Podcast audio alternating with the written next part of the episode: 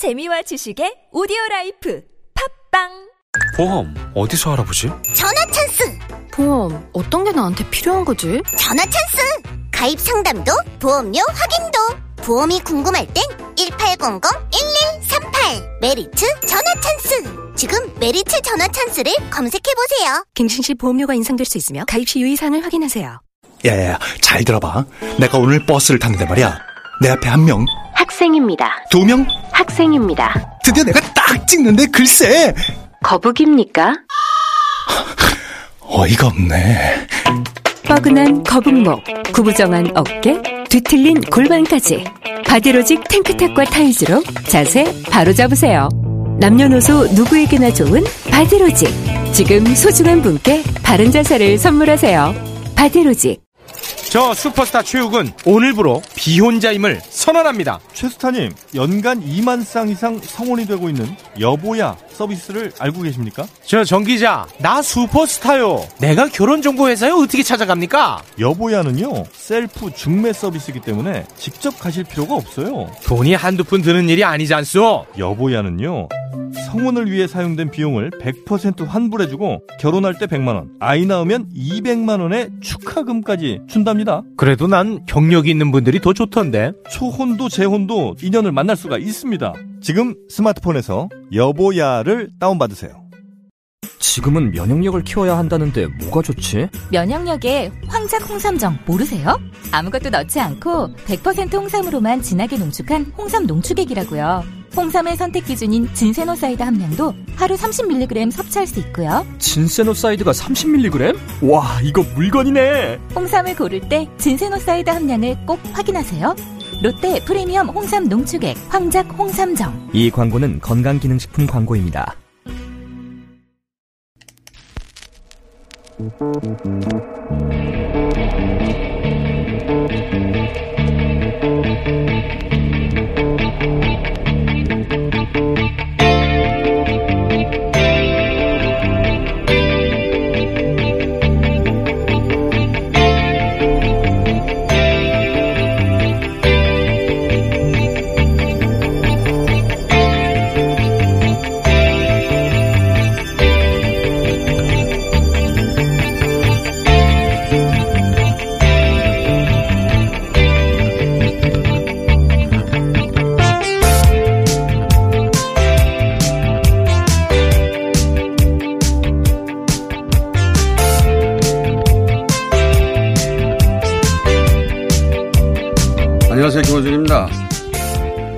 어제 기준으로 두 달여 간에 8천여 명 국내 확진자 중 총 50명이 해외 유입 사례로 분류가 됩니다. 그중 중국을 방문했던 내 외국인 확진자가 총 16명. 가장 많은 확진자가 나온 해외 유입 사례는 유럽입니다. 총 22명. 나머지 12명은 일본을 비롯한 기타 지역. 그러니까 실제 통계가 가리키는 가장 위험 지역은 중국이 아니라 유럽인 셈입니다. 중국인 전면 입국 금지를 최근까지도 주장한 보수, 보수 매체들은 위험성의 측면에서 보자면 유럽인 전면 입국 금지를 지금 당장 소리 높여 다 함께 외쳐야 마땅한 거죠. 그런데 유럽, 유럽인 입국 전면 금지를 그들이 주장하나요? 안 합니다. 왜? 그건 아무런 정치적 이득이 없으니까.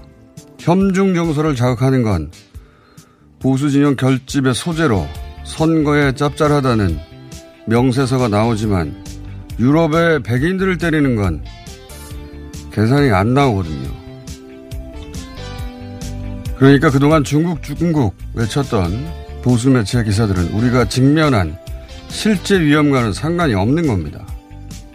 언론들이 자기 정치하는 걸 넘어서 바이러스에 대한 공포까지 권력 주변을 떠돌며 표정사로 팔아먹는 거 이런 게 바로 장돌뱅이 약장사다. 김원준 생각이었습니다.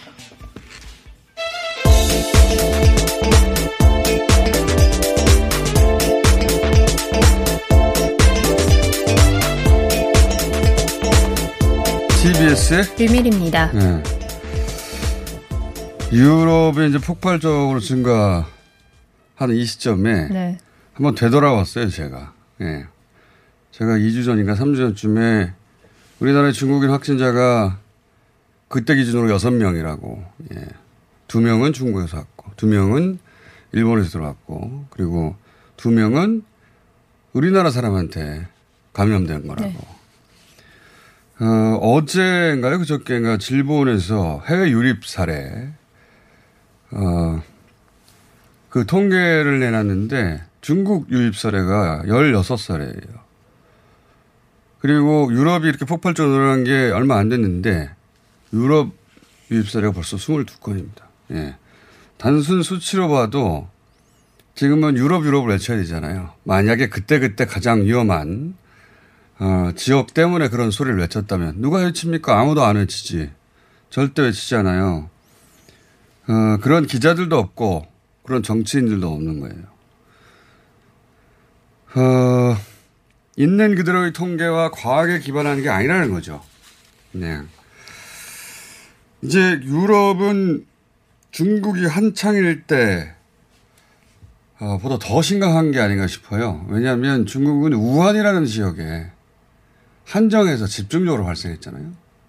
유럽은 아니에요. 그냥 유럽 전체입니다, 지금은. 유럽 전체고, 그렇다고 유럽 전체가 모든 도시가 모든 도시를 향해 다 막을 수는 없는 거 아닙니까? 예. 어, 이미 지역 감염이 한참 진행된 이후에, 어, 검사들을 조금 더 공격적으로 했기 때문에 유럽 상황 한번 볼까요? 예. 네, 지금 현재 우리나라 확진자가 8,200명 정도 되고 있는데요. 스페인이 이를 뛰어넘었습니다. 9,000 어, 900명 넘었고, 그리고 이탈리아는 2,500명 가까이 되고 있고요. 이란은 만, 아, 이, 이탈리아가 2만 5천 가까이 되고 있고, 이란이 1만 5천 정도 되고 있습니다. 이탈리아가 이 추세로 가면, 예, 한 달 이내에, 한 달이 뭡니까? 어, 모르겠어요. 이제 강력한 조치, 거의 도, 시 폐쇄에 가까운 조치를 취했으니까 어느 시점에 이게 잡힐지 모르겠는데 지금 추세는 뭐 중국을 넘어, 넘어설 추세로 가고 있고 사망자가 2,000명이 넘어가지 않았습니까? 네. 네, 사망자가 2,000명이 넘어갔어요. 확진자가 아니라, 예, 네, 엄청난 숫자입니다. 제가 최신 통계를 한번 볼까요? 어, 2,000명이 넘어갔네요. 예. 스페인도 곧 만 명이 넘겠고, 네. 예. 독일도 곧 만 명이 넘을 것 같습니다. 네, 지금 현재 7,200명대로 나오고 있습니다. 프랑스도 이 추세라면, 어, 뭐 다음 주 정도에 만 명 넘어갈 것 같고, 미국도 무서운 속도로 증가하고 있습니다. 검사량을 늘리다 보니까, 어, 어느새 미국이 4천이 돼 있어요. 예. 불과 지난주에 몇백 대였거든요. 예. 스위스, 조그만 나라인데, 인구 천만이 안 됩니다. 서울시 인구보다 작은데, 스위스 전체가. 게다가 스위스는 산과 호수로 도시 간에 뚝뚝 떨어져 있는데, 거기서 제가 주목하는 도시 중에 하나거든요. 이렇게, 뭐랄까요, 도시 간 거리가 넓고, 인구도 그렇게 적고, 그리고 캔톤이라고 하죠. 주. 주간에, 어, 자치도 굉장히 강력해서, 어, 그렇게 충분히 떨어져 있다. 다른 나라에 비해서 서로 서로. 라고 하는 나라는 어떨까 싶은데, 여기도 여지 없어요. 여기도 벌써 2,000명이 넘어갔고. 어, 다만 도, 통계를 보다 보면 좀 이상한 점들이 있습니다. 독일 같은 경우에는 사망자가 지금 7천 명이 넘어갔는데 14명이라고 하거든요. 네. 엄청나게 낮아요. 뭐 거의 1%, 0.1%대인데 0.1, 0.1. 이 독일의 의료가 뛰어나서 그런가 싶은데 처음에는 그랬는데 그게 아닌 것 같은 것이 어, 세계 통계 중에 보면은 굉장히 위중한 상태를 따로 표시하는 수치가 있어요. 그 두 명이에요. 7천 명인데 독일 노년층 비율이 우리나라 못지 않거든요. 단 두 명이 위중하다는 게 말이 됩니까? 뭐 통계 집계 방식이 다르지 않을까. 뭔가 좀 확인해 봐야 되겠습니다. 어, 스위스 그래서 저희가 잠시 후에 한번 연결해 보겠고 독일의 통계 집계 방식에 대해서는 다시 한번 확인해 보겠습니다. 전 세계적으로 난리가 났습니다. 어, 오늘 아침, 오늘 새벽 우리나라에서 기사가 나왔는지 모르겠네. 제가 그 새벽에 보고 나왔는데 마크롱 대통령이 발표를 했어요. 네. 몇 가지 조치를. 어, 사실상 도시 봉쇄 그리고 어, 군대를 빠르게 투입했습니다. 예. 왜 우한 한창일 때, 아, 저것은 중국이니까 가능하다. 대단히 극단적인 조치다. 도시 봉쇄, 군대 투입 같은 거. 그게 파리에서 방금 전에 결정됐다니까요. 예. 우리가 생각하는 수준을 넘어서 2차 대전 이후로 처음이라는 조치들이 엄청나게 많이, 많이 유럽에서 결정되고 있습니다. 유일하게 조용하게 뭐 10명, 20명 늘어난 나라는 일본입니다. 예. 이거는 기만입니다. 기만. 국민들을 향해서 저는 그렇다고 보는데 우리가 일본 언론이 아니니까 길게 얘기할 건 없고요. 어, 다른 나라 이 뭐랄까 전파력을 우리가 확인하고 있잖아요. 일본에 특별한 조치하고 있지 않은데 네. 이게 이 정도 수치가 됐으면 전파력 때문에 인구 때문에 나올 수밖에 없어요. 근데 뭐 여기는 검사를 안 해주니까 숫자가 늘어나지 않습니다. 아주 천천히. 바이러스는 여권 검사를 하지 않는다고 제가 계속 말씀드렸는데 일본인이라고 전파가 안 됩니까? 예, 이건 국민 전체를 향해서 정부가 기만하고 사기를 치고 있는데 어떻게 언론들이 가만히 있나 모르겠어요. 국내 소식 얘기해 볼까요? 네, 국내에서는 좀 교회를 중심으로 확진자가 계속 나오고 있습니다. 성남 은혜강 46명, 부천 생명수교회 15명, 수원 생, 생명샘교회 10명 등 이 세 곳에서만 70명이 넘는 확진자가 나왔거든요. 이 경기도는 방역 지침 어긴 교회에게 긴급 행정 명령을 검토하고 있다고 하는데 사실 이 교회들이 지금 경기도에 있긴 하지만 서울에 사시는 분들이 있기 때문에 더 감염이 확산될 우려가 있는 상황입니다. 우려가 있는 게 아니라 어제 기준으로 이미 이분들 중에 서울 거주지인 분들이 있을 수 있지 않습니까? 혹은 가족 중에 서울에 살 수도 있고요.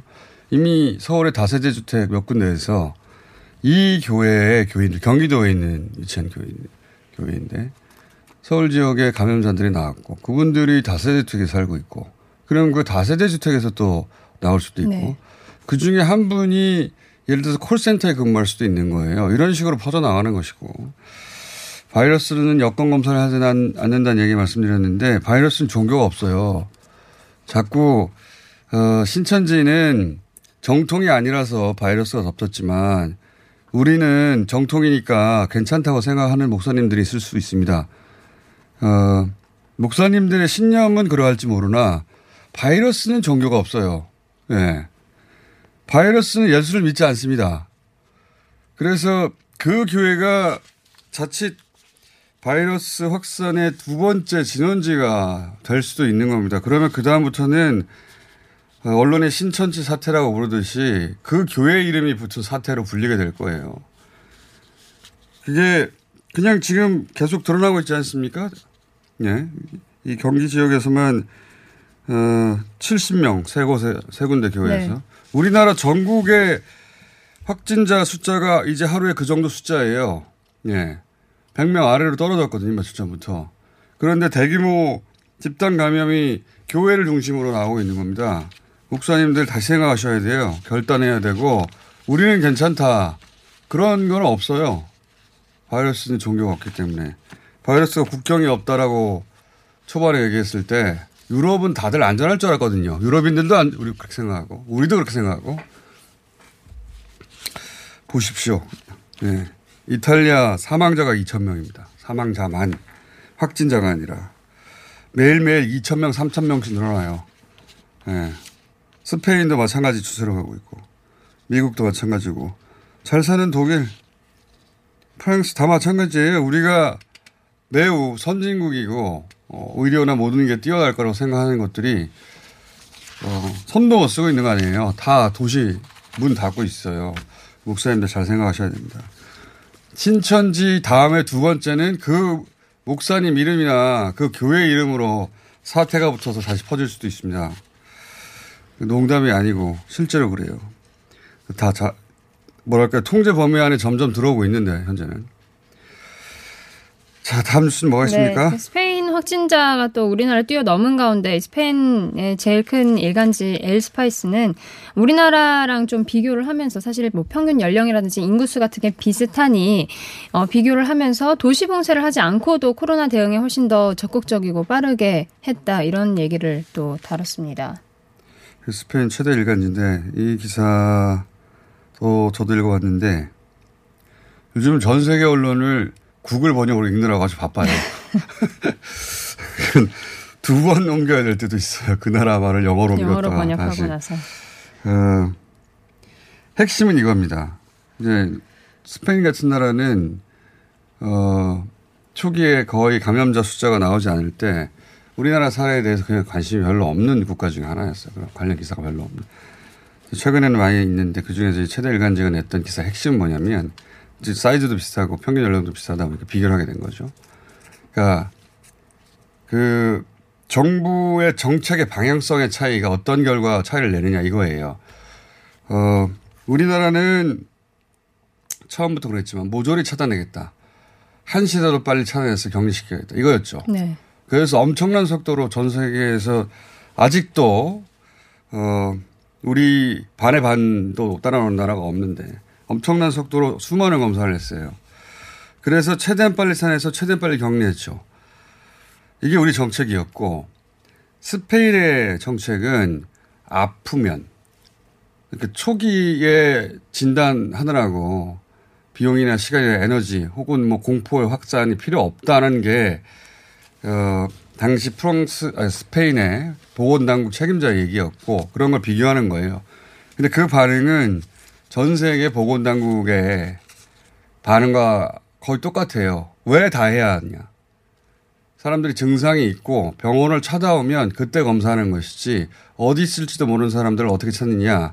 이런 게 거의 모든 보건당국의 반응이었거든요. 우리는 정반대 정책을 취했죠. 그 결과가 확연히 다르다. 이걸 비교하는 데 의미가 있는 기사고, 어, 기사 자체가 중요한 게 아니라 전, 우리나라 전, 나머지 전 세계의 정책의 차이가 거기서 나온다는 네. 겁니다. 자, 다음은요. 네, 국내에서 최초로 긴급 사용 승인 허가를 받아 코로나 진단 키트를 가장 먼저 공급한 코젠 바이오텍.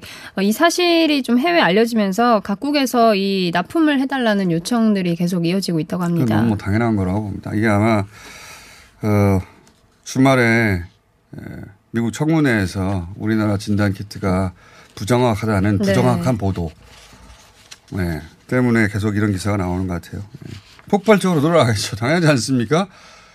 그거는 계속 말씀드리지만 전 세계가 계속 서로 상대의 정책들을 비교해서 그 중에 가져올 게 없는지 기자들도 그렇고 정치인들도 그렇고 보건당국도 비교해 찾는 거예요. 근데 참고할 만한 나라가 우리나라밖에 없는 겁니다.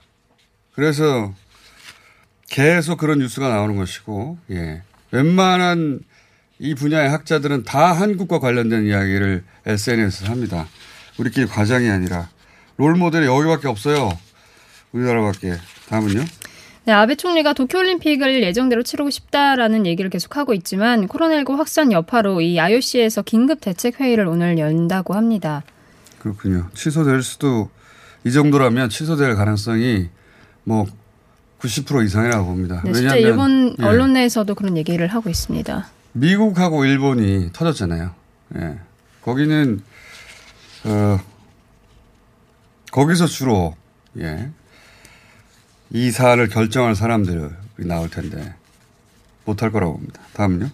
네, 더불어민주당 이해찬 대표가 이 당에서 이 총선 출마를 준비했다가 공천을 받지 못해서 탈당한 뒤에 무소속으로 출마할 경우에는 영구 제명을 하겠다 이렇게 말했습니다. 정치권 소, 소식은 시간이 별로 없으니 뭉쳐서 네. 얘기를 좀 해보자면 어, 더불어민주당은 연합비례 문제가 가장 큰 이슈이고 그리고 어, 무소속 출마자들이 나오고 있는데 제명 조치하겠다. 선거 제가 선거를 가까이서 지켜본 게 20년이 다 됐는데 선거가 되면 정상인들도 그 바닥에 있는 사람 다 미칩니다. 이해가 안 가시겠지만 저도 관찰만 해왔기 때문에 어, 왜 미치는지 추정할 뿐 얘기를 들어보면 로또에 당첨되기 직전인 상태 있잖아요. 만약에 번호가 10번이면 끝번호 남기고 다 맞은 거예요. 이 끝번호만 맞으면 될 것 같다고 미친 듯이 로또 가게를 돌아다니는 심정이랄까? 예. 네. 제정신이 아니에요, 다들. 미친 상태다. 미친 상태다 보니까, 어, 룰을 지키겠다고 했다가 들어간, 룰을 지키겠다고 했는데 나가는 사람도 있고, 뭐, 별 사람들이 다 있습니다. 어, 미래한국당에서는 비례정당이죠. 네. 미래통합당이 비례정당인데, 여기서는 한성교 대표가 원래는 미래통합당에서 보내주는 사람을 여기서 어, 공천만 해야 하는데, 공천 확정해서. 등록만 해야 되는데, 어, 한성교 대표가 자기가 마음에 드는 사람들을 공천해서 어, 난리가 났죠. 네, 미래통합에서 영입한 인재가 단 한 명도 없었습니다. 20명 안에. 인재, 예, 당선권이 아무도 없다는 네. 것이고, 그리고 또 바른미래당에서 셀프 제명하고 각 당을 흩어진 분들이 있어요. 어, 근데 법원이 그 취소, 가처분 신청을 받아들였어요. 각 당에 가 출마하는 분들이 못하게 되는 겁니다. 다시 돌아가야 돼요. 이런 또 난리가 났고. 민생당은 세 개 당이 합친 거 아니겠습니까? 바른미래당 출신, 민주평화당 출신, 대한신당 출신. 네. 당대표가 세 분이죠. 의원 소속도 셋이고. 어, 아직도 선대위를 꾸리지 못하고 있습니다. 여기는 선거 전에 선대위를 과연 꾸릴 수 있을지 모르겠습니다. 이런 뉴스들이 있으면 정치권에서는 잠시 좀 자세히 알아보겠습니다. 여기까지 하겠습니다. TBS의 류밀이었습니다.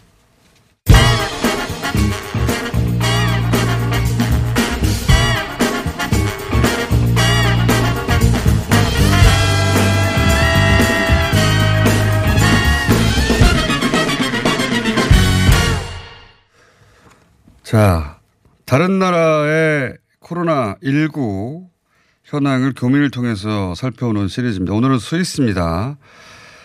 어, 스위스 쯔리 근교에 18년째 거주하고 계신 유영미 선생님 전화 연결돼 있습니다. 안녕하세요.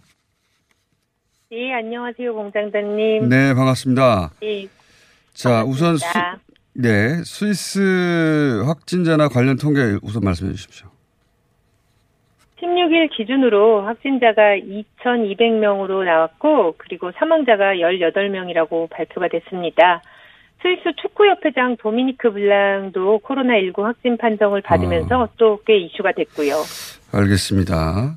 이제 뭐 유럽 전역의 국가들이 사실상 국경을 폐쇄하거나 어, 도시간 이동 제한을 하고 있는데 스위스는 이제 어, 한 가운데 유럽의 한 가운데에 있어서 많은 나라와 국경을 맞대고 있잖아요. 네네. 네. 국경 폐쇄를 합니까? 어떻습니까? 스위스는? 국경 완전 폐쇄가 아니라 통제를 하기로 했는데요. 예. 스위스 시민이거나 거주 자격증 소지자, 직업상의 이유로 스위스를 이동해야 하는 노동 허가증을 가진 사람에 한해서 이동이 가능하다고 합니다. 어. 특히 그 이탈리아 그 이탈리아가 면하, 면에 있는 스위스 그렇죠. 국경 지역에는 예, 이탈리아에서 넘어오는 근로자들이 상당히 많은 편인데 그 중에서도 병원과 요양원 종사자들이 많아서 그들이 만약에 스위스에 넘어오지 못할 경우에 시설 운영이 힘들어집니다. 아, 그래서 유럽의 여러 국가에서 이탈리아와의 국경을 폐쇄하는 정책을 펼치고 있는데 오히려 스위스 국경 아. 지역 사람들은 국경이 폐쇄될까봐 걱정을 하고 아. 또 이를 대비해서 이탈리아인들이 아예 스위스로 넘어와서 지낼 수 있도록 기업이나 개인 차원에서 장소를 마련하고 있는 중이기도 합니다. 아, 그렇군요. 그러니까 접경 지역에 있는 이탈리아인들이 출퇴근을 스위스로 넘어서 하는데 그게 폐쇄되면 그분들이 근무하는 병원이나 요양원이 운영이 안 되니까 그걸 걱정한다. 음. 네, 그 경제적인 문제이기도 하고 또그 네. 그 요양원이나 이런 시설 같은 것들이 운영되지 못할 경우에 다른 문제, 다른 더 커다란 문제들이 생기니까 그런 것들을 걱정하면서 개인 차원에서 SNS로 방을 어, 방을 도와주겠다, 아. 방을 내주겠다 뭐 이런 SNS를 보내기도 하고 그런다고 합니다. 그렇군요. 오히려 스위스가 어, 이탈리아하고 딱 붙어 있는데 스위스는 이탈리아 국경을 폐쇄될까봐 걱정한다. 알겠고요. 다른 나라들도 뭐 다 비슷한 이야기긴 합니다만 저는 이제 굉장히 궁금한 게 스위스 같은 경우에 스위스 국민들 굉장히 침착한 편이고 어 이런 뭐랄까요 패닉이 잘 없는 나라인데 어 거기서도 뭐 생필품 사재기나 어 여러 가지 그 품귀 현상이 있는지 그게 궁금합니다. 스위스도 그 정도라면 유럽 전역이 그럴 것 같아서 제가 여쭤보는 건데 어떻습니까? 그 발생 코로나19 발생 초기에는 사재기가 없었는데 지난 금요일 대국민 기자회견 이후 상황이 아주 급변했고 사재기가 시작됐습니다. 아마 음. 수, 슈퍼마켓이나 공공편의 시설이 폐쇄되거나 쇼핑이 제한될 수도 있다는 그 두려움이 생기면서 너도 나도 생필품 사재기를 시작했는데요. 보관 기간이 긴 뭐 파스타나 통조림, 휴지 같은 것은 물론이고 고기, 채소 신, 같은 신선 제품까지 사재기 하는 상황이 벌어지기도 했습니다.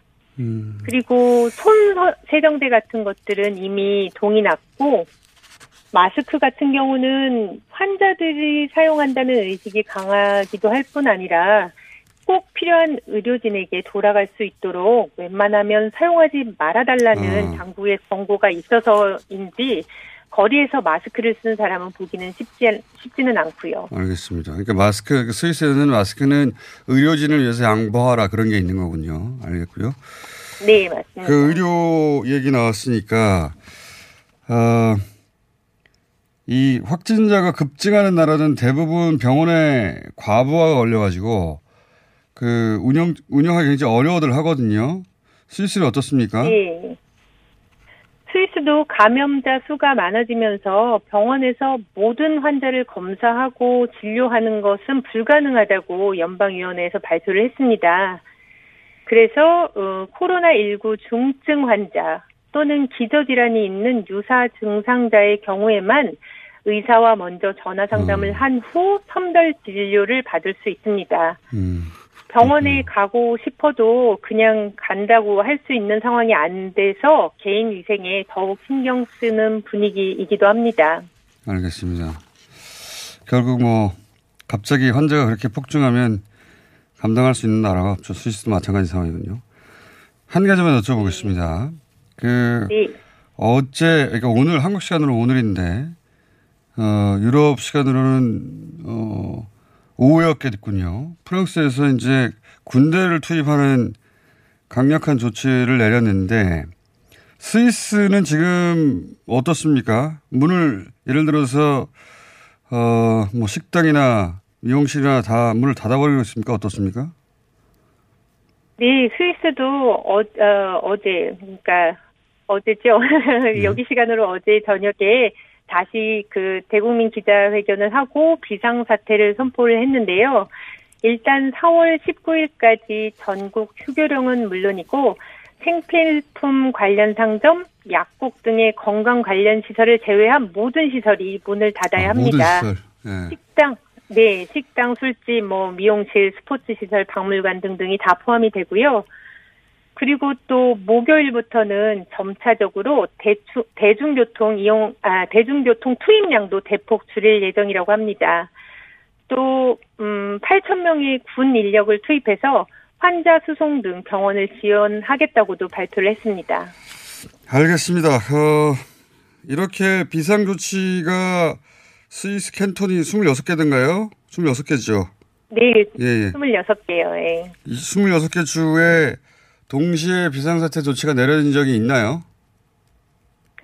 이게 세계 대 세계 2차 대전 이후 처음 있는 일이라고 합니다. 스위스가 워낙에 그 지방자치권이 강한 나라라서 어, 연방위원회가 컨트롤 타워 역할을 하면서 지방 26개의 어, 칸톤에 그러니까 26개 주에 동시에 비상사태 조치를 내리는 것은 그 처음 있는 일이라고 합니다. 2차 대전 이후로. 네. 네. 알겠습니다. 오늘 말씀 감사합니다. 네, 고맙습니다. 네. 어, 스위스 주리 근교에서 18년째 거주하고 계신 유영미 선생이었습니다. 아직도 무작정 긁고 계신가요? 지금도 밤마다 긁어대는 아이 때문에 고민이신가요? 미친 듯이 가려울 때는 긁지 말고 글루타셀을 뿌려보세요. 약국이나 검색창에서 리얼한 후기를 확인해 보시고 많은 사용자들이 인정한 특허받은 글루타셀 스프레이로 긁지 않는 편안한 밤을 보내세요. 긁지 말고 뿌리세요 글루타셀. 서울시가 2월부터 폐비닐, 페페트병 별도 분리배출 요일제를 시범 운영합니다. 단독주택과 상가는 매주 목요일에 폐비닐과 음료, 생수용 투명 페페트병을 별도 봉투에 각각 배출하시고 아파트 등 공동주택에서는 요일 구분 없이 투명 페페트병을 별도의 전용 수거함에 분리배출해주세요.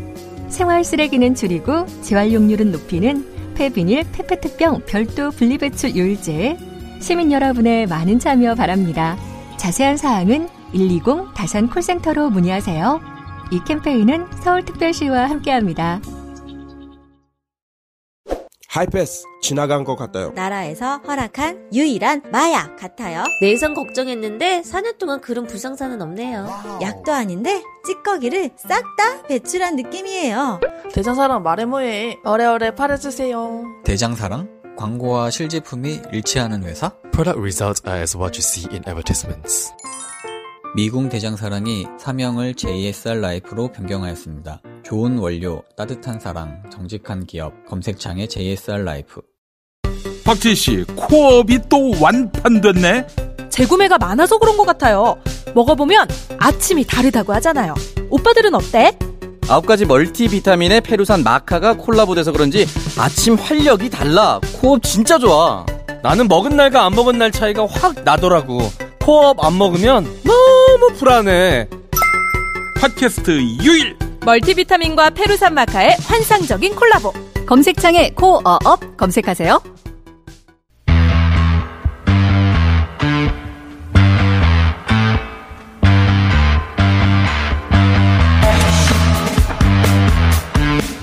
자, 국내 코로나, 코로나 상황 점검 좀 해보겠습니다. 한림대 강남 성심, 성심병원 감염내과 이재갑 교수님 오랜만에 연결됐습니다. 감사합니다.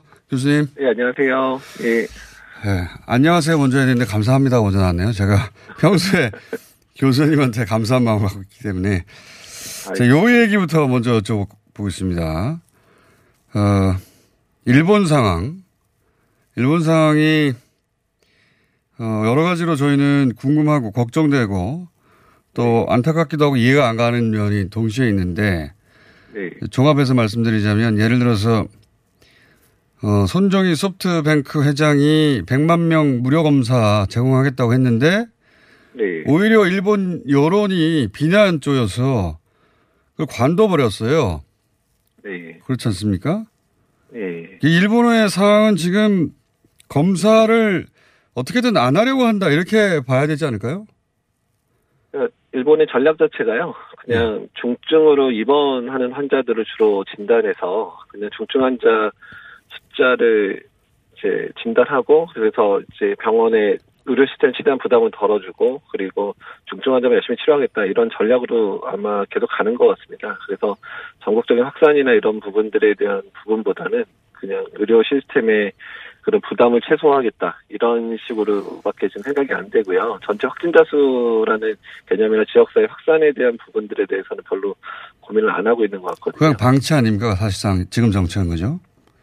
그때 뭐 방식이 다른 거라고 생각이 드는데 영국도 비슷하게 지금 가고 있는 상황이라 음. 우리나라와 같은 상황이 맞을 건지 일본이나 영국 같은 상황이 맞을 건지는 추후에 아마 평가를 해야 될 거라 생각이 듭니다. 근데 이제 뭐랄까요? 그 영국은 최소한 총리가 나와서 죽는 사람은 어쩔 수 없다.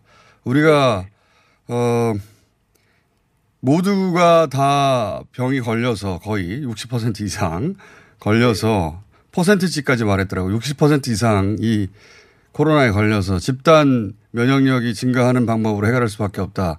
최선 총리가 직접 얘기는 했지 않습니까?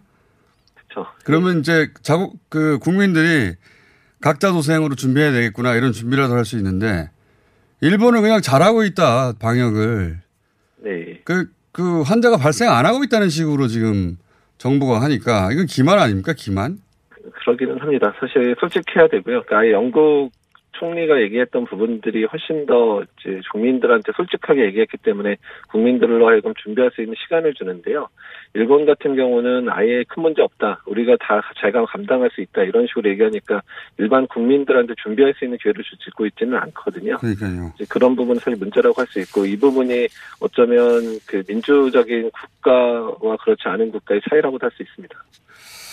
자, 국내에 큰 방향성의 결정들이 있어야 할 것 같아서 제가 보셨는데, 이제 교육부에서 아직 발표는 안 됐는데, 어, 계약을 연기할지, 아니면 계약을 그냥 할지, 왜냐면 이제 학부형들의 부담도 점점 커지고 있어서, 네. 이 부분은, 어, 교육당국에서도 고민이 많은가 본데, 그, 이 감염 전문가 의 관점에서 보자면 계약을 연기해야 합니까? 아니면 지금 어 그냥 계약해도 좋습니까? 어떻게 보십니까?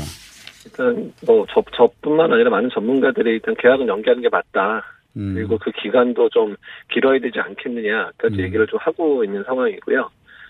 그러니까 학생들이 감염되는 것도 큰 문제로 작용할 수도 있지만 학생들이 감염되는 걸 통해서 지역사회 유행이 다시 한번 촉발될 수 있는 그렇죠. 상황이 될 수도 있고 또 그렇게 되면 이제 그 뭐 할머니라든지 할아버지들에게 감염 전파도 가능하고 또한 기저질환이 있는 분들에도 음. 감염이 전파 가능하기 때문에 그러니까 계약과 더불어서 올 수 있는 최대한의 파장들을 준비를 철저히 해놓고 나서 계약을 하더라도 해야 된다. 음. 그 시간 계약을 미루는 시간 동안 그런 것들 철저히 준비해라. 이런 게 전문가들의 음. 의견입니다. 그렇군요. 사실 우리 우리가 최근까지만 해도 신천지 관련 검진하고 당국이 거기에 매달리느라고 어, 사회 전반이 계약을 하기 위해 무엇을 준비하고 어떤 프로토콜을 마련해야 되는지 아직 거기까지 준비가 잘 안 됐지 않습니까? 그죠? 사실 그렇습니다. 예. 음, 그래서 어, 아직은 계약할 수 있을 만큼 우리가 준비가 안 됐다 사회적으로. 예. 어, 그런 것도 있을 것 같아요. 학생들이 학교를 가기 시작하고 대중교통을 이용하기 시작하고 하면 네. 사회가 이제 뭐랄까 모든 게 다 정상으로 돌아갔다 뭐 이런 느낌도 주지 않겠습니까? 사실 그 부분도 사실 저희가 그 전문가 의견을 낼 때 중요하게 생각을 했는데요. 그러니까 학교면 몇십만의 이제 아이들이 이제 학교에서 이제 밀집한 생활을 하게 되잖아요. 예. 그러면 이제 다른 영역에서 보기에는 어, 학교도 가는데 뭐 이제 사회적 거리두기라는 건 이미 의미 없는 게 아닌가, 음. 끝난 게 아닌가 생각을 할 수 있어요. 특히 사실 대부분의 교회들이 그 정상적인 예배를 드리는 타이밍을 학교의 계약과 맞춰놓은 교회들이 상당히 많았습니다. 음. 그러니까 뭐 학교도 다 가는데 그리고 그다음에 이제 대개 교회 안에도 교회 학교들이 있잖아요. 네. 교회 학교들도 대부분 쉬고 있는데 학교도 가는데 교회 학교부터 시, 또 교회 학교도 시작할 수 있고 아, 그렇죠, 예배도 드릴 수 그렇죠. 있겠구나 이런 생각을 상당히 많이 하고 있었기 때문에 그렇죠. 그러니까 계약해 줄수 있는 또 사인이 상당히 그 사회적으로 주는 영향이 음. 상당히 크거든요. 그런 부분도 고려를 해야 된다는 거죠. 교회 얘기하셨으니까 최근 수도권에서는 교회 중심의 소규모 집단 감염이 계속 발생하고 있거든요. 이거 이것도 작은 뭐 신천지도 몇 명으로 시작했을 테니까 네. 걱정이 큰데 전문가가 보시기엔 어떻습니까? 사실 이제 교회들이 예배를 지금 못 드리고, 그러니까 온라인 예배를 드리고 있죠. 못 드리고 있는 건 아닙니다. 온라인 예배를 드리고 있는데, 교회에서 예배 못 드리는 데에 대한 부담이 상당히 크거든요. 그러니까 음. 특히 어르신들 같은 경우에는 뭐 전쟁 통해서도 예배를 줬던 그런 신앙을 가진 분들이 많으시기 때문에 이 부분에 대해서 상당히 반발이 심한 게 사실이긴 합니다.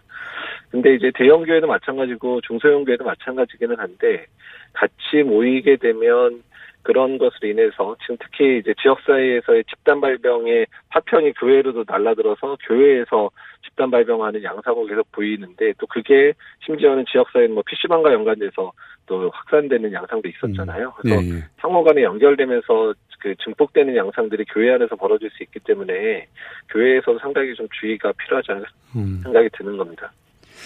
교인으로 어, 알고 있는데 그 교수님 은 어, 예배를 온라인으로 전환하거나 중, 네. 당분간 중지하는 것이 맞다 이렇게 보시는 거죠. 네. 예. 네 맞습니다. 예.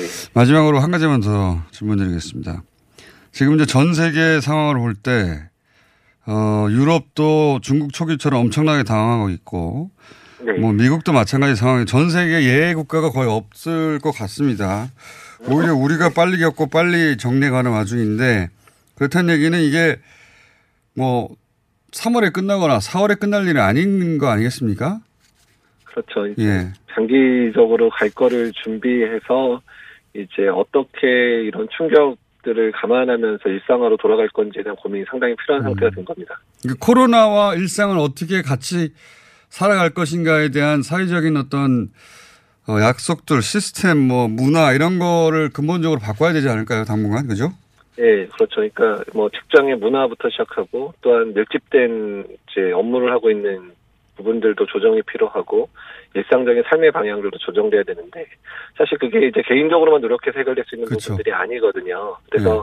사회 경제적인 정책화 시켜서 이제 노력을 해야 되기 때문에 이제 코로나 이전과 이후는 직장의 패턴들 또 정부에서의 사회 부장의 패턴들도 완전히 틀이 바뀌어져야 되지 않나 이런 음. 고민들을 하고 있습니다. 근무 특히 직장 같은 경우에는 어, 최대한 재택을 권장하고 재택이 절대 안 되는 뭐 업종들도 있기 때문에 거기 따른 근무 시스템부터 바꿔야 될 것 같아요. 뭐 출퇴근 시간을 서로 조정한다든지. 예. 네. 이전에는 생각조차 안 했던 어, 그런 시스템을 만들어 가야 될 것 같은데, 근데 우리가 이걸 빨리 할 수 있을 것 같다는 희망도 듭니다. 왜냐하면 최근에 횟집이 드라이브 스루로 횟집을 하시는 분들이 나타나는 걸 보면 네. 적응이 엄청나게 빠른 것 같아서. 저, 저는 이제 한국인이 가진 그런 아주 능동적이고 다이나믹한 그런 대응 자체가 지금껏 버틸 수 있는 동력이 됐었기 때문에요. 예. 그러니까 사회적인 문화에 대한 부분에 있어서 정부의 정책적인 배려가 시작되면 상당히 많은 부분도 바꿔낼 수 있지 그러니까요. 않을까 이렇게 기대를 하고 있습니다. 그러니까요. 출퇴근 모습이라든가 많은 것들이 바뀐 채 일상으로 돌아가되 규칙이 바뀌지 않을까 그런 생각도 합니다. 그런 연구를 전문가들이 당장 시작해야 되겠네요. 어떻게 바꿔야 될지. 예, 사실 그런 부분 고민 많이 하고 있고요. 당장에 이제 총선도 앞두고 있는데 총선을 얼마나 안전하게 할 건가도 사실 고민해야 되는. 상황들이어서 총선 투표 많이... 시간대를 더 늘려야 될지도 모르겠습니다. 왜냐하면 한 사람 한 사람 줄 서는 간격을 충분히 확보하다 보면 오래 걸릴 거 아니겠습니까? 네.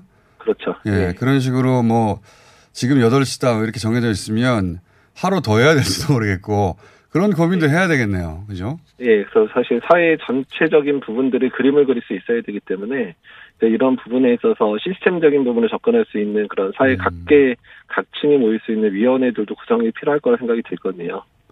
직장인들도 오전반, 오후반이 생겨야 될지도 모르겠고.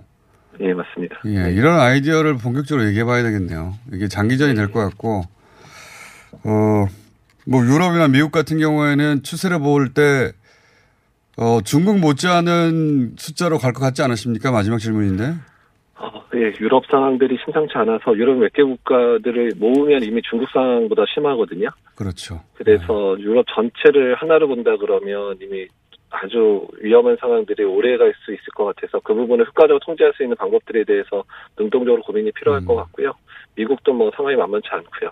예. 맞습니다. 중국은 우한 중심이었지만 유럽은 주요 도시들이 다 중심이에요 보니까 지금. 그렇죠. 예. 예. 오늘 여기까지 하고요. 다음 시간에는 교수님이 생각하시는 아이디어를 모아가지고 코로나 얘기가 아니라 코로나에 대응하는 한국 사회 시스템에 대해서 얘기 좀 해보죠. 예, 준비해 보겠습니다. 알겠습니다. 말씀 감사합니다. 예, 감사합니다. 네. 한림대 이재갑 교수였습니다.